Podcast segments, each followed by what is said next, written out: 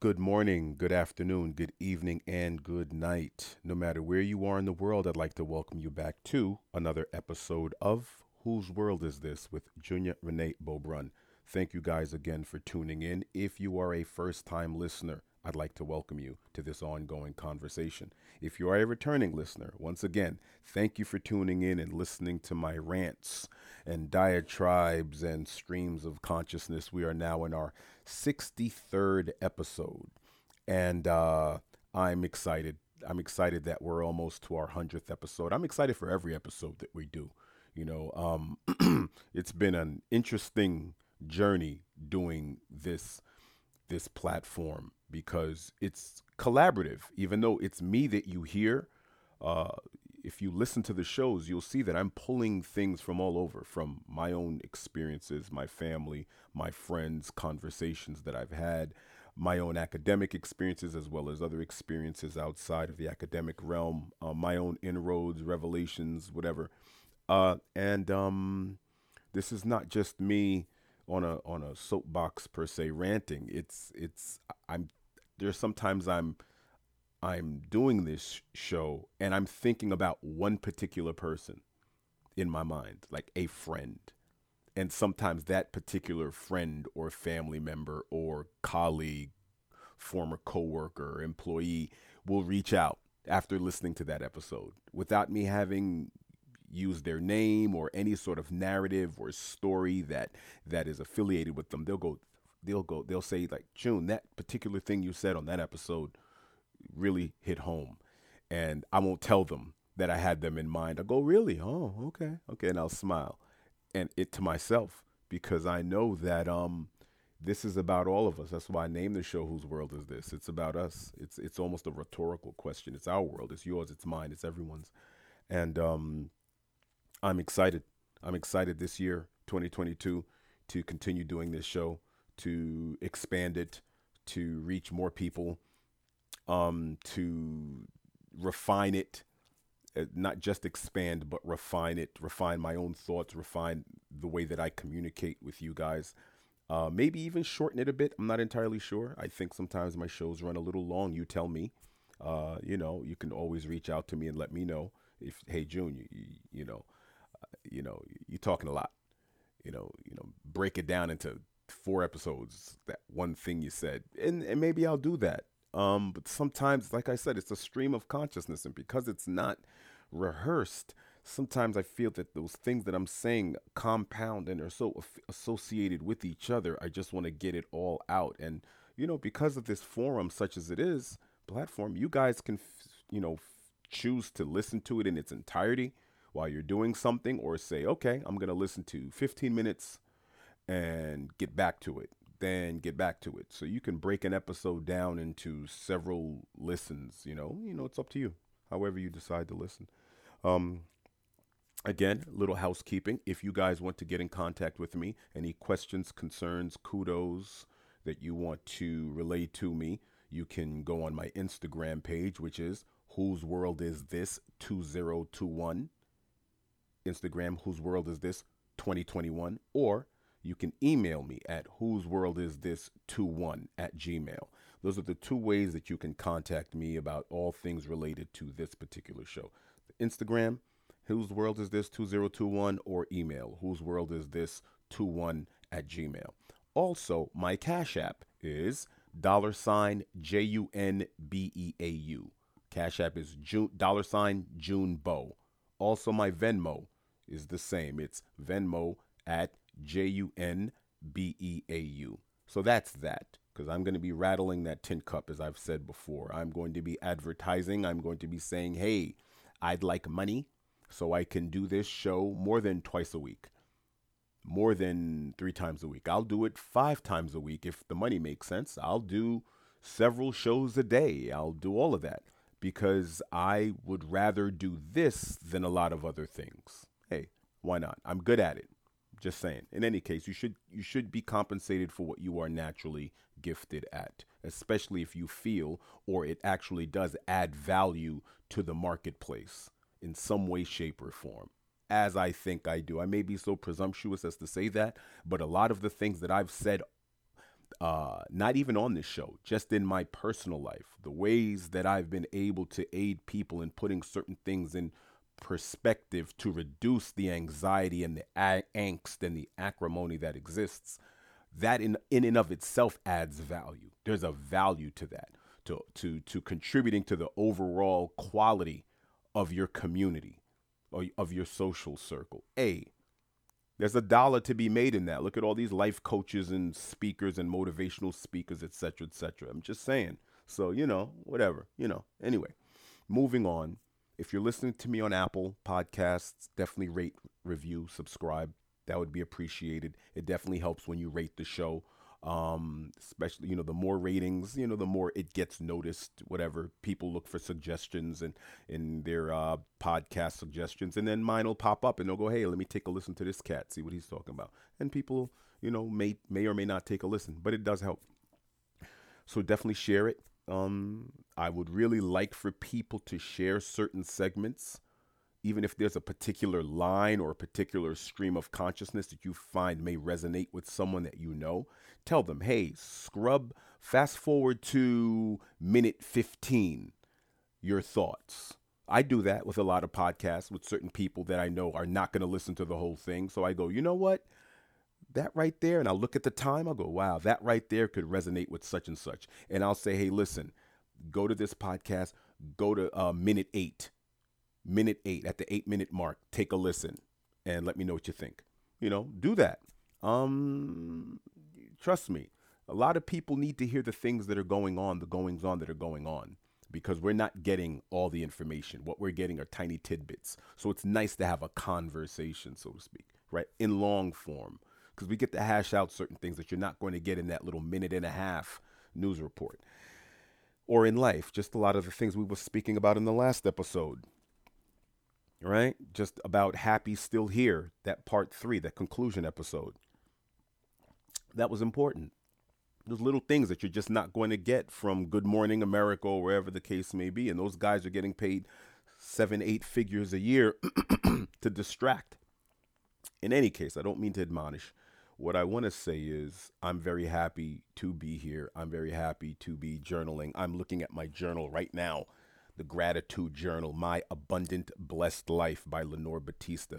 And I just wrote in it early this uh it's uh January 7th. It's early morning. It's day 68 of 365. Friday, January 7th, 2022. I just finished writing in my gratitude journal what I am grateful for. And as I've said before in in every episode, uh, since November 1st, I've been writing in this journal. I've been I've been attempting to get a head start on my New Year's resolutions. We spoke about those New Year's resolutions yesterday. 80% of us who, who make New Year's resolutions don't stick to them. And I'm telling you that it's been noted that when you write things down, there's a higher likelihood you're twice as likely to actually do it if you write it and make that promise to yourself. Write that promise down. And when you read it, you you can't uh you can't uh, uh, make the excuse that you forgot. You said it and you even forgot saying it. When you write it down, that promise is a pact. It's a written contract between you and yourself and your expectations, between your present self and your future self. How close are you to your future self? How close are you to looking like your future self, feeling, thinking, living like your future self? How would your future self be dressing? Where where does your future self eat? What do they eat?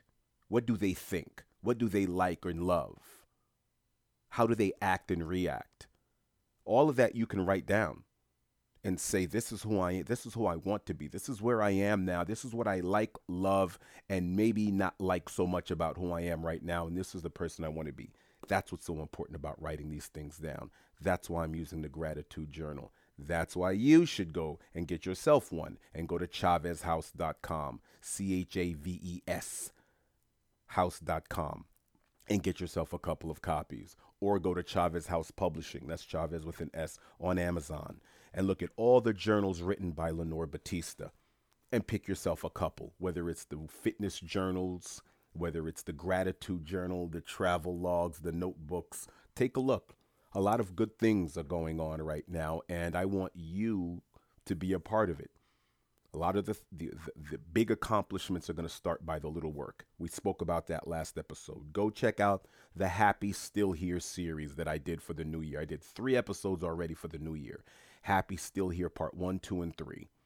Okay, and we're on, I think we're only what seven days into the new year. Usually I do one episode, maybe two episodes per week. I've already gotten three in the bag already for New Year's. That's just going to show you the level of productivity that we're looking to do. We're ramping it up. So here we are. It's episode 63. Okay?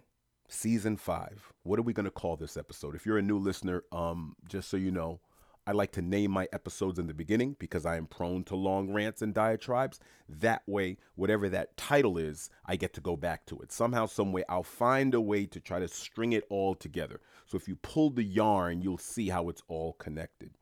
So we're going to call this episode either question mark either either or either however you like to pronounce it and the reason why I'm saying that, I'm calling it that, or titling our episode that, is because of we're one day removed from the one year anniversary of the January 6th, and I put this in quotes, riots that occurred in Washington, D.C. at the Capitol last year. I'm not going to go into too much detail. I, I'm pretty sure that you've heard certain things ad nauseum. You know how we do. I'm going to speak about things from a macro perspective and think about our own cultural biases and how it pertains to certain things that occur, as opposed to just picking things out and plucking them out of the news media.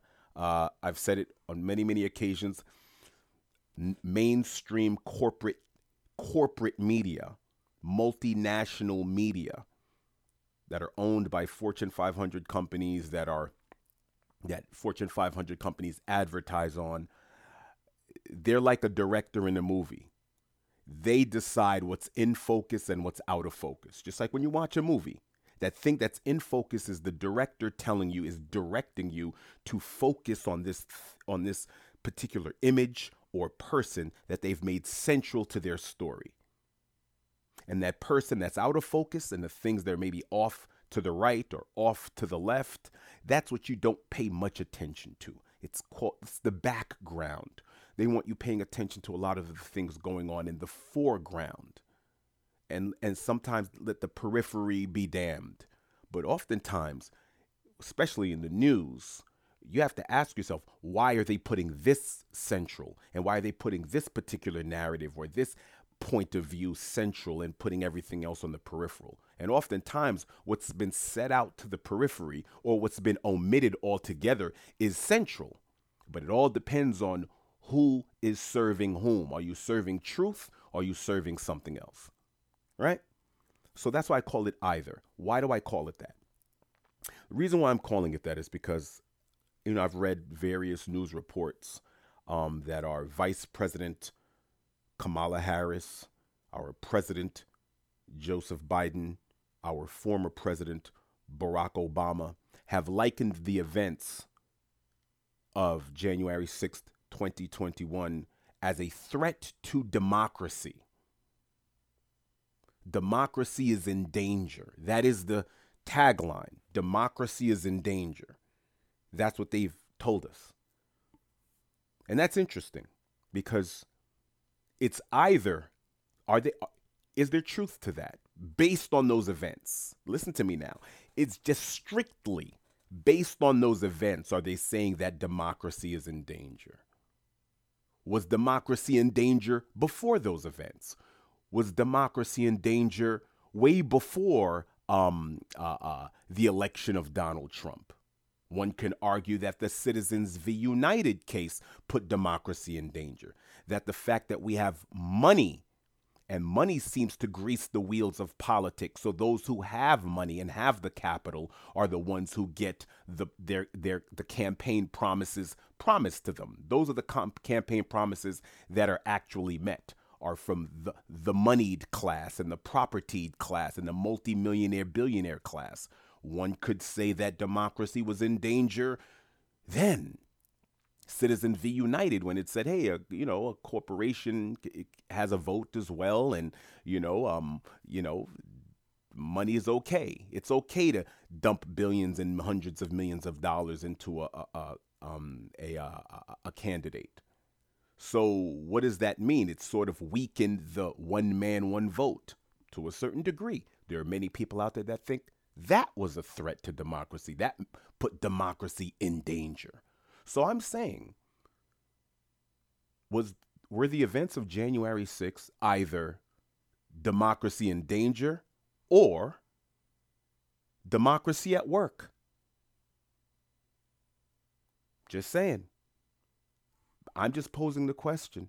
Why? Because I remember Thomas Jefferson in 1787, which I find to be a very poignant quote. And he says, and I quote, What country can preserve its liberties if their rulers are not warned from time to time that their people preserve the spirit of resistance? Let them take arms. The remedy is to set them right as to facts, pardon and pacify them. What signify a few lives lost in a century or two? The tree of liberty must be refreshed from time to time with the blood of patriots and tyrants. It is its natural manure. I didn't say that. Thomas Jefferson said that in 1787. Now, I'm not saying that the events of January 6th fit into this purview, but what I am saying is this is a man, a founding father who believed in the Constitution,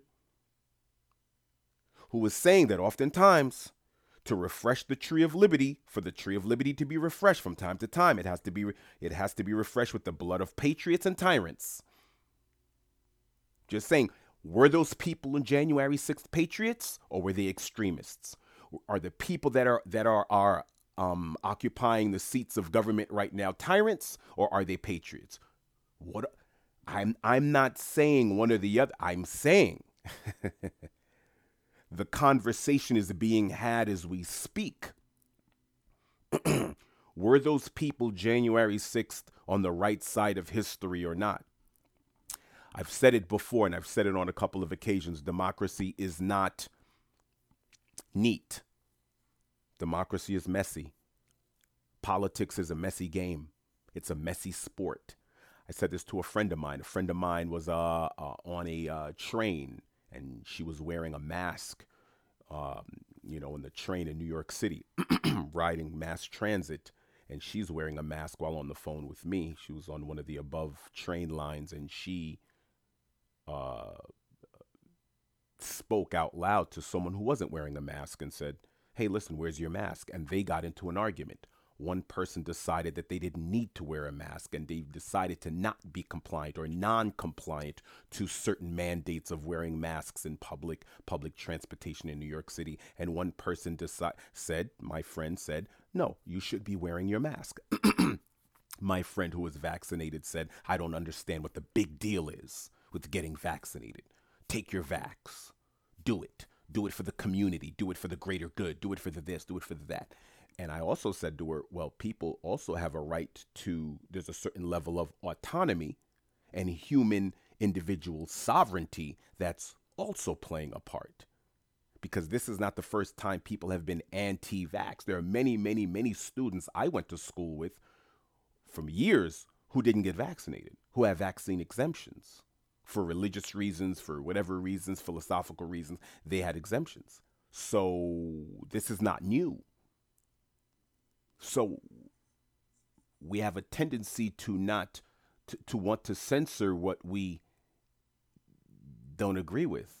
And I think I can't remember who said it was it Oscar Wilde says no one wants to censor what they agree with. So it's easy to be like, "Hey, I don't understand why those people are doing that." Yeah. And they don't understand why you're doing what you're doing either. That's democracy. The conversation, the conflict, the discord, the discussion. That's that's that's democracy. And sometimes guess what? It gets messy when democracies are growing. Remember, we're one of the oldest democracies on earth, but we're one of the youngest countries on earth as well. Our constitution is one of the oldest constitutions. Many, many countries have redone and remade their constitutions and have remade their government and have changed for, for a myriad of reasons. We have one of the oldest democracies, but still one of the youngest countries. America is a baby in comparison to England, in comparison to France, in comparison to, to Italy, in comparison to, to, to, to Prussia, to Germany, in comparison to India, to China. You know, China's thousands of years old. You know, a- African civilizations are thousands of years old. America's hundreds of years old. It's a baby. And babies have growing pains. Puberty, we, we may be considered even in our more pubescent stage. America's a teenager if you consider it in the in the grand scope of um, of global history and civilizations. It's a it's it's a barely a teenager, if that if that old. Truthfully, if that old, because its democracy didn't really start being a democracy till it till desegregation, till everyone had the right to vote. Hello. And that, which was recently, within the last what 50 60 70 years? This last 100 years. So what are we talking about? So that's just one thing. That thomas jefferson quote is important. That's an important important quote. So i'm asking either those events were democracy at work or democracy in danger there's so much information being bandied about about what's news what isn't news what's this that and the third what is this what let me let me give you another perfect example uh, there are many, many people January 6th who feel that the election was stolen from uh, Donald Trump, that the election was fraudulent. Okay. Let me read you a report. Security experts for the last 10 years have released a study that says over 90% of errors introduced by ballot marking devices go undetected. You hear what I just said? 90% of errors introduced by ballot marking de- devices go undetected.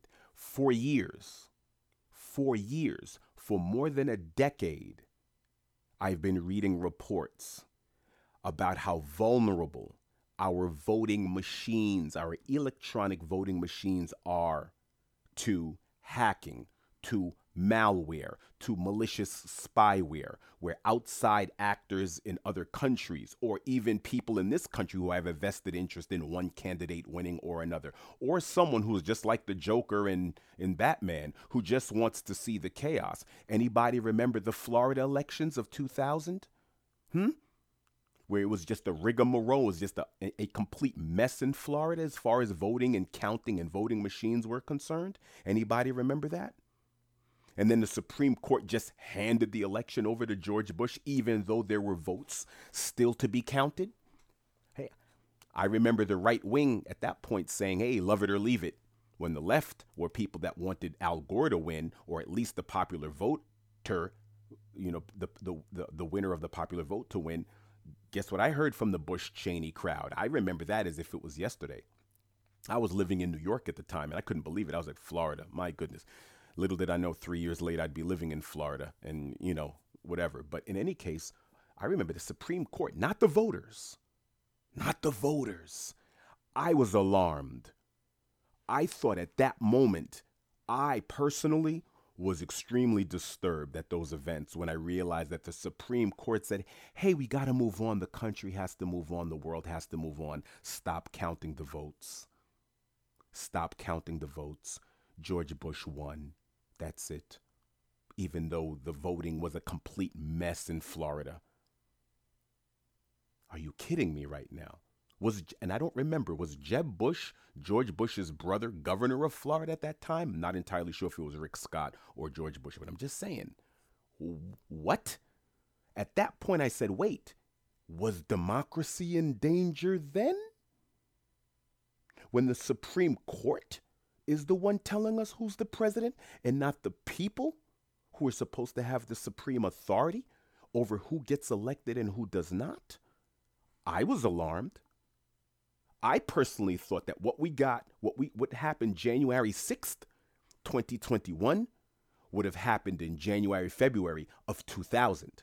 That's what I thought when the Supreme Court handed the election to, and I'm not saying he didn't win it fair and square, I'm just saying there were still votes to be counted. The Supreme Court said, stop counting. I was like, wait a minute. I remember blinking, looking at the screen, going, wait, am I the only one who heard the Supreme Court say, we're moving on? We're going to have the last word on who gets elected? And I thought, hmm, this is how it starts. And I didn't see any riots. I didn't see anything. There were people that were angry, people voicing their opinion, this, that, and the third. And then before you know it, we're in Iraq. Before we know it, we're in Afghanistan. And you already know the rest is his story. Was democracy in danger then? With 90% of ballot marking devices not detecting errors, is our democracy in danger due to these voting machines? Remember what Joseph Stalin once said? In, in uh, I think it was 1923, when he said, I consider it completely unimportant who in the party will vote or how, but what is extraordinarily important is who will count the votes and how. How our votes are counted is, is extremely important, extraordinarily important. Just saying, is our democracy in danger because of that? Are we adding that to the mix? I'm just saying. All I'm doing is posing questions. Because it seems as if they're, you know, obviously being a politician means that you're a professional opportunist and you have to take every single opportunity you can, whether you use fear, propaganda, ignorance, or misinformation, whatever you need to do to get people to vote for you and remain in compliance with your agenda. I get that. That's why I could never be a politician. You know, I, I couldn't, I could run for office, but I would, you know, I would say what I'd want to say and just introduce it to the to the to the populace and probably not get elected because you know maybe Roger Ailes, former president of Fox News, was right. Maybe Americans don't want to be informed. Maybe they just want to feel informed. Maybe he was right. I don't know. But you know, giving people information without the dressing and without the narratives and without the parables. Maybe Americans need to be infotained. I don't know. I, I don't know. Maybe, maybe yes, maybe no. But in any case, the truth of the matter is, I think our democracy has been in danger.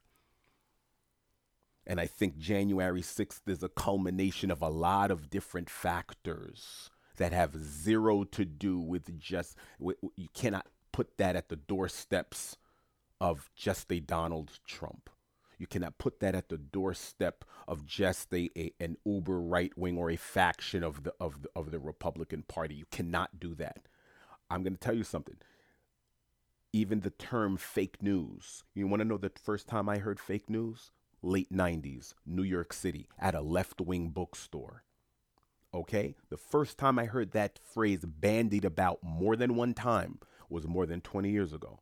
I was hanging out at this bookstore. I think it was in the West Village. Just great books. I used to get a lot of great books there. A lot of self-published intellectuals, people that were uh, former government officials, uh, former in, people in intelligence, academe, academic academians.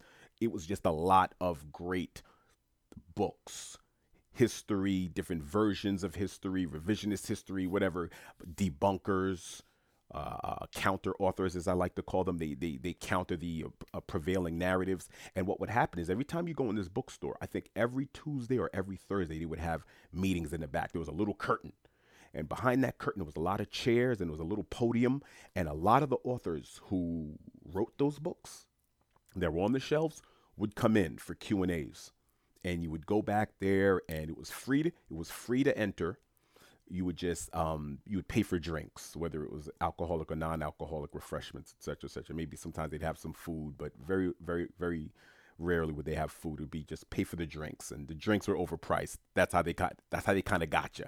So your water bottle would be four bucks, but hey, it was worth it because you got to the Q and A's would go on for solid two hours. It was awesome.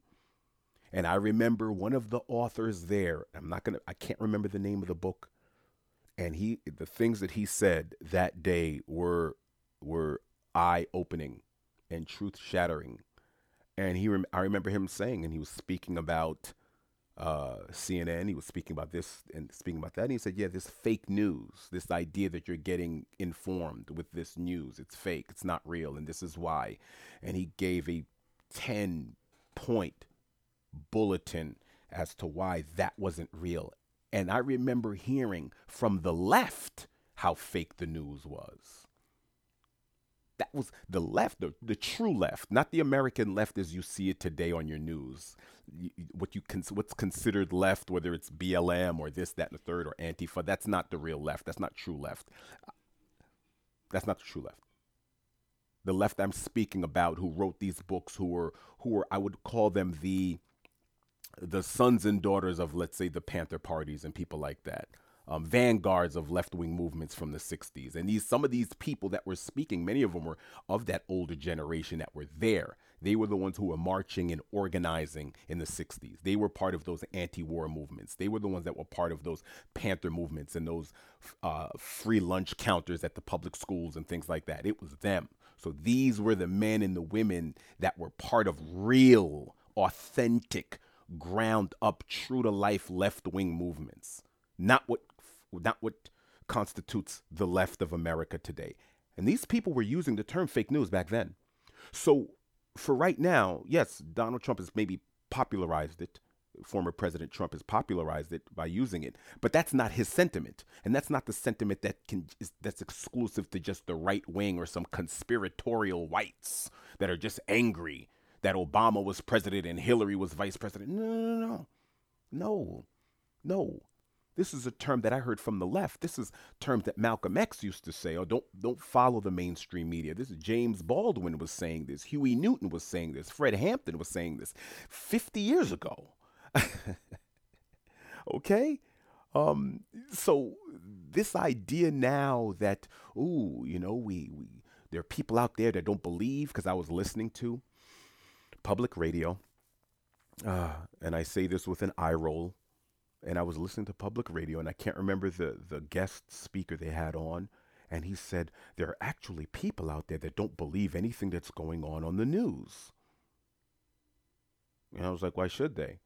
Brian Williams has been called out as a fraud. So many of these men and women that are on your airwaves right now can't even speak about the companies that advertise for them.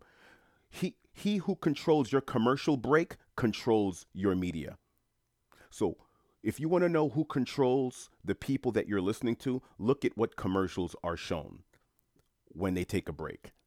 Those are the people who pay the bills. Those are the people who pay the, the seven, eight figure salaries of your talking, your favorite talking head. So your talking head can't say anything against those companies. Your talking head cannot say anything against um, anything. Um, the, the march up to September 11th, I'm, I'm sorry, to uh, the mark up to uh, the, the, the war in Iraq, Iraqi freedom, all the media were for it, even though the information was to the contrary of, of, of what they knew.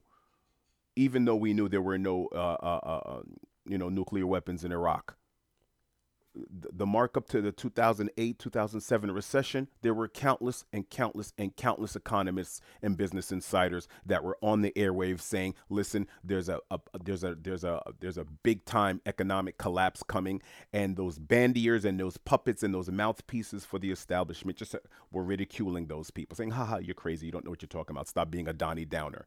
And they all were wrong. They were wrong about Iraq. They were wrong about Afghanistan. They were wrong about the economic collapse. And you know what they got for being wrong? They got raises.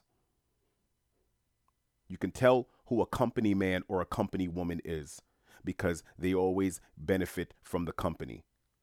They're the ones who are not hurt from the company. That's what a company man and a company woman is. They do not get any uh, uh, uh, uh, punitive measures taken against them as long as they side with the machine, no matter how wrong the machine is.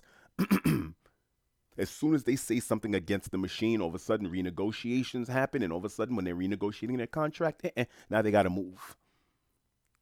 Okay? So I've been hearing the term fake news for a long time.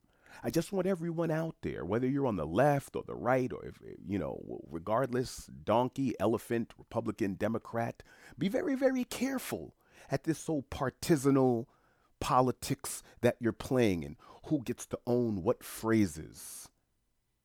Be very, very careful. I remember specifically fake news being a term that the left bandied about all throughout my, my, my childhood in New York City, all throughout my teen and my 20s in New York City. I remember the left saying fake news all the time. The books I was reading that oftentimes leaned left all the time. And then, you know, then I would have more right wing friends when I got got on Wall Street, and they would be like, "Hey, man, the media's liberal bias, fake news." And then I'm like, "Whoa, everybody thinks the, the mainstream media is full of it. It doesn't matter what side you're on." And then as a black man in America, I see how the news depicts people who look like me. So I can sit there and go, yeah, they only seem to care about us when we're outlined in chalk and killed by someone white. Now all of a sudden we're in the news. Because if it bleeds, it leads, and if it if it creates these these racial conversations that titillate and provoke the American populace, then okay, that's when that's when it's a black man killed by white such and such. Oop, oh yeah, put that in head, put that in lights. So I see how my body and my mortality is exploited in the media. I see it all the time. I see it all the time. And I notice no one who thinks like me is on air. Look around. If where was the last I don't when I look around, I don't see anybody who looks or sounds like me. You may look like me, but you don't sound like me. You don't think like me.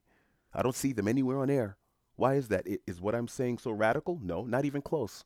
Even the little things I say here, I don't I don't see anybody on your public radio, NPR, this PR, that one, CNN. Uh, when I I don't hear anyone who sounds like this. And if they do think like this, they're not allowed to talk like this. If they think like this, they're not allowed to speak like this. So then, how real can it be? Must be kind of fake.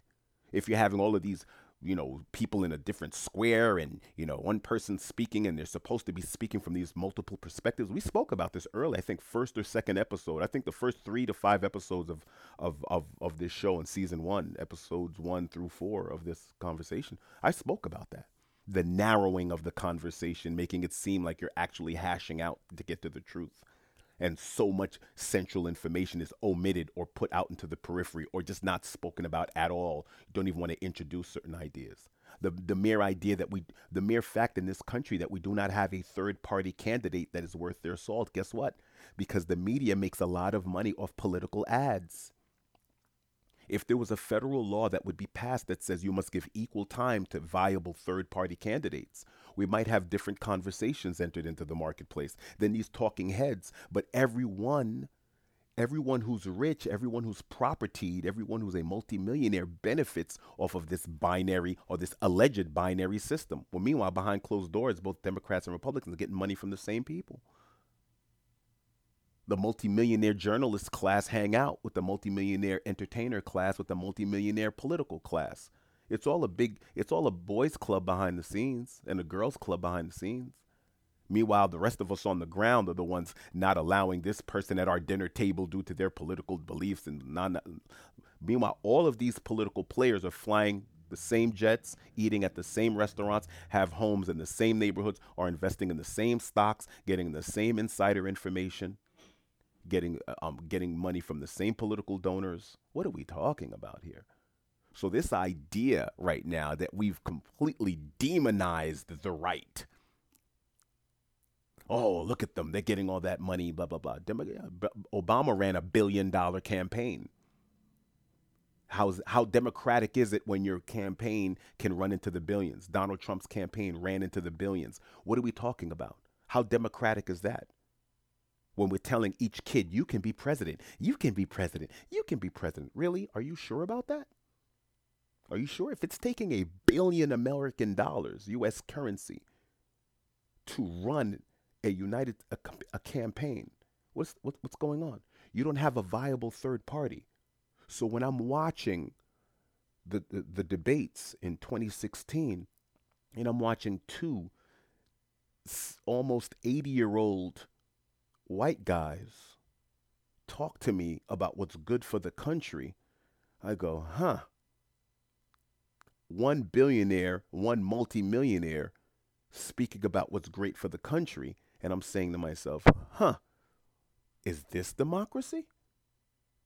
When I see a Clinton run for office, I'm saying to myself, me personally, I don't believe anyone should be able to run for office to, for the presidency if you've had a parent, sibling, or spouse run for office.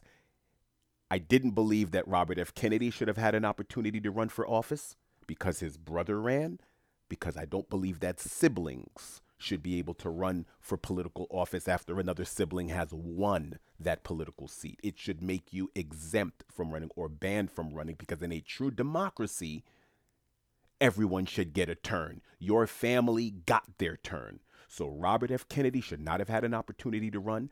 Ted Kennedy should have not gotten an opportunity to run. The same with the Clintons. After Bill, sorry Hillary, sorry Chelsea, your family already had their turn. Governor Cuomo, Mario, you already ran. Andrew shouldn't have had a turn. The Daley family shouldn't have had a turn in Chicago. Yes, I said it. The Bushes, George, you won. George number one run. George number two doesn't get to run. Jeb doesn't get to run. Sorry. Sorry. That's not democracy. That's monarchy. That's nepotism. Out of 300 million people, how is it that Hillary gets to run and get, a, get the nomination? How is it that a Bush gets to run? Your father passes on the presidency to the son? That sounds monarchical to me. I thought this country bled to have a democracy. I thought this country bled and fled the King's English over there in Great Britain. Why? To have a democracy. So, what are we doing? Is democracy in danger when we pass a presidency along from husband to wife, from father to son? Or a governorship from, from, from father to son? Or from brother to brother? Hmm, just saying. So all I'm saying is this idea that democracy is in danger because of January 6th. I don't know. I don't know. I don't know. I think I think we need to go back and take a look at all the things that seem to usurp or subvert our democracy, our electoral college. Group of people that we didn't elect oftentimes they get to be part of an electoral college and they get as many electoral votes. That was put in place so we didn't have a direct democracy in this country where it was one man, one vote. Our founding fathers were deathly afraid. Read the Federalist Papers.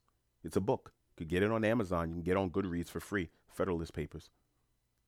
And, it, and you can see you can read the diaries and and and the journals and the and the and the uh, the diatribes and the arguments between the founding fathers as to what this country was actually going to become. I don't want to get into too much detail about that, but just as a brief, uh, not even a synopsis, but just to surmise that they didn't want your vote to just be the ultimate indicator, the ultimate determinator of whether someone is elected or not. That's why we have this electoral college for the presidency. They wanted their sen- their Senate to be a learned, propertied millionaire class, which is it, which it is. The Senate is the richest Senate in the history of America. Our senators are multi, multi, multi millionaires. Okay? Is that democratic? Is our democracy in danger when so many of our elected officials live in a world totally different and apart from the people that they're supposed to be uh, uh, uh serving? the the, the elect the, their constituency. So who are they uh, uh, working for? When each one of them is in a different world. You know, I can't remember. I think it was the uh, the uh, reporter journalist, great journalist by the way. His name is Matt Taibbi, and he said there's a certain group of people in America that live in a world called Richistan. I love that word. It's a world completely insulated from the world that the average working middle class, upper middle class American or lower working class American lives in. It's a different world. It has bulletproof shuttled suburbans to helicopters to four star hotels to helicopters on roofs to private jets, and that's their world.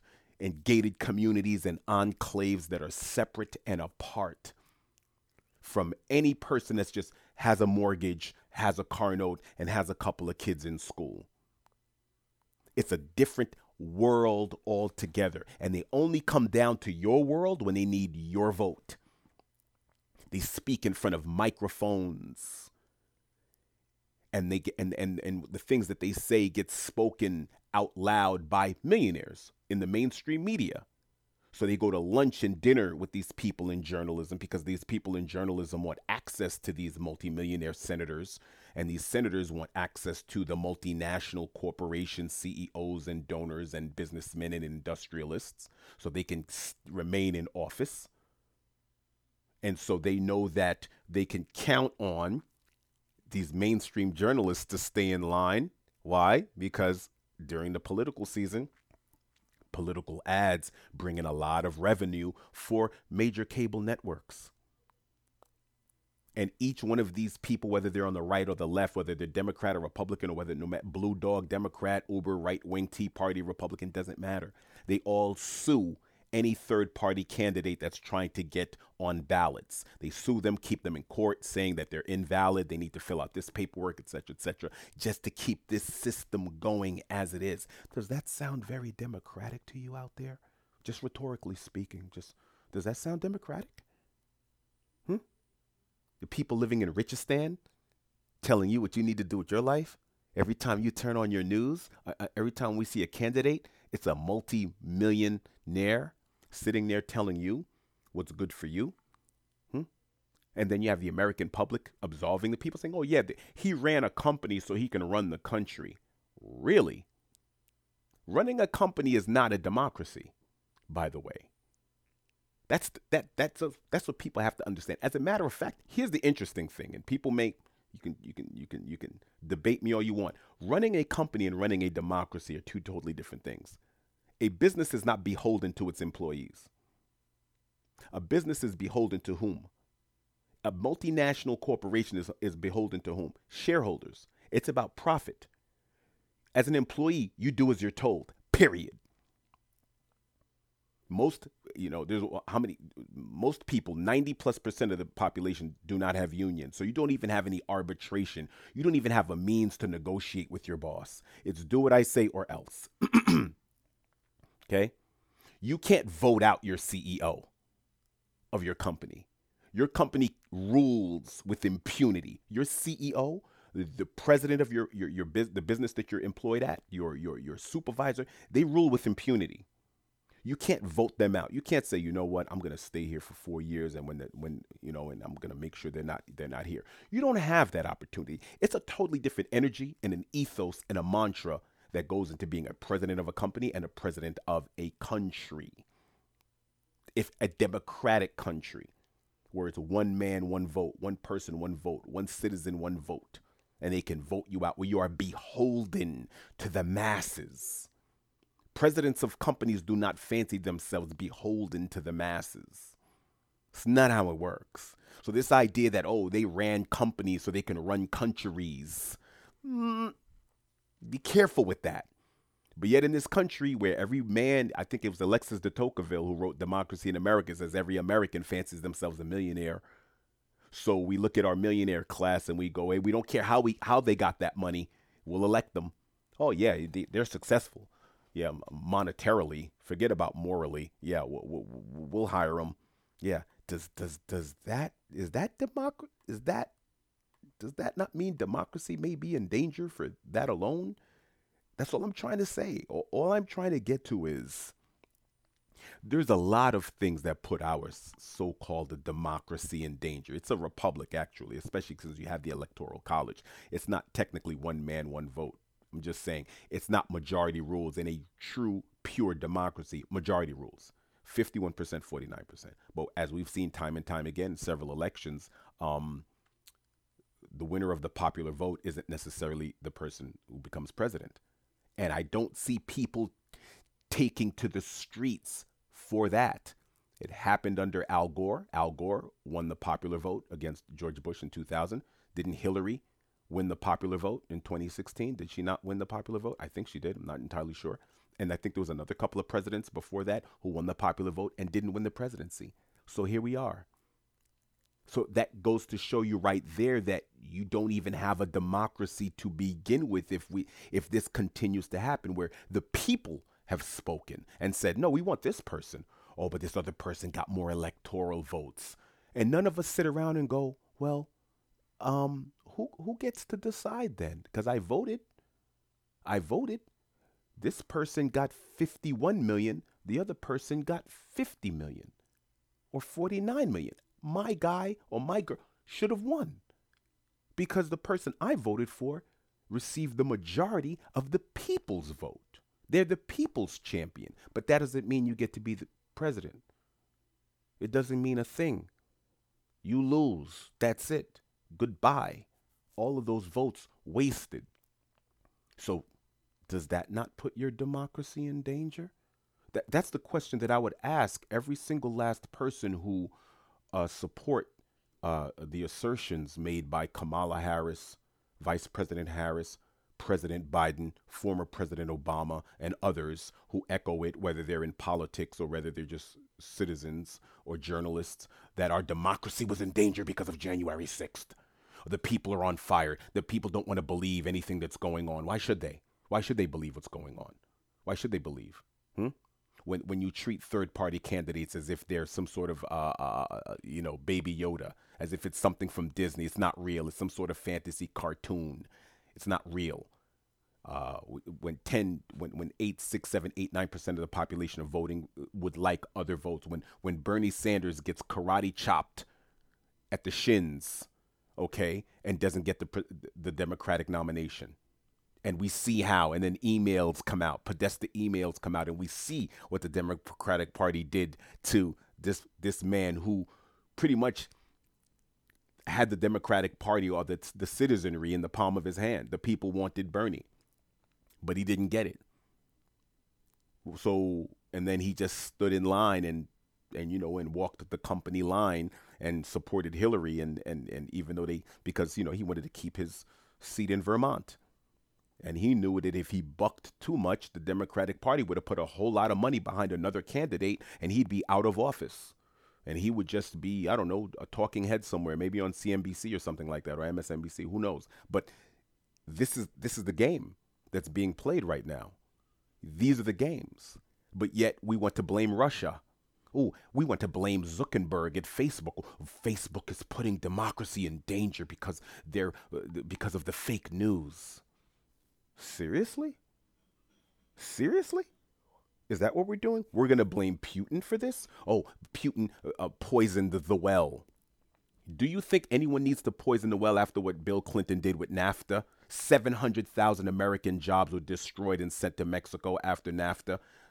Hmm? There are many, many working class white workers that have said there's no way they were going to vote for a Clinton again. Obama won a lot of these states that Hillary couldn't win because they would rather vote for him. They weren't going to vote for anybody else. So when Hillary was losing these states, people were saying, there were some feminists who were saying, oh, it's because she's a woman. No, it's not because she's a woman. It's because she's a Clinton. And they remember what her husband did. Hmm? So when people tried to turn it into a racial thing or a feminist thing or, or a misogynist thing or a masculine thing, it was like, wait, wait, wait, we're not looking at policy.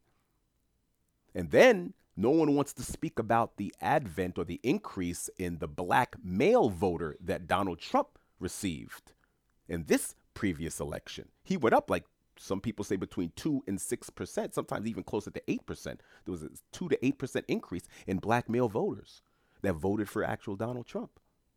What are we talking about? Are we not accounting for the fact that there are people out there that are speaking and we're not listening to them? We're just listening to what makes what our own confirmation bias.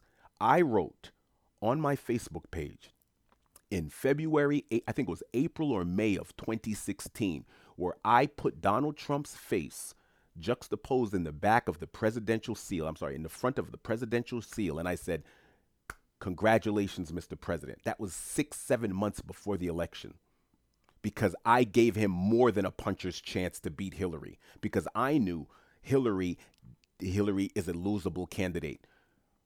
Her her husband, her own actions, I said she can lose to this man. People thought I was crazy, and that's when I realized you guys don't know America.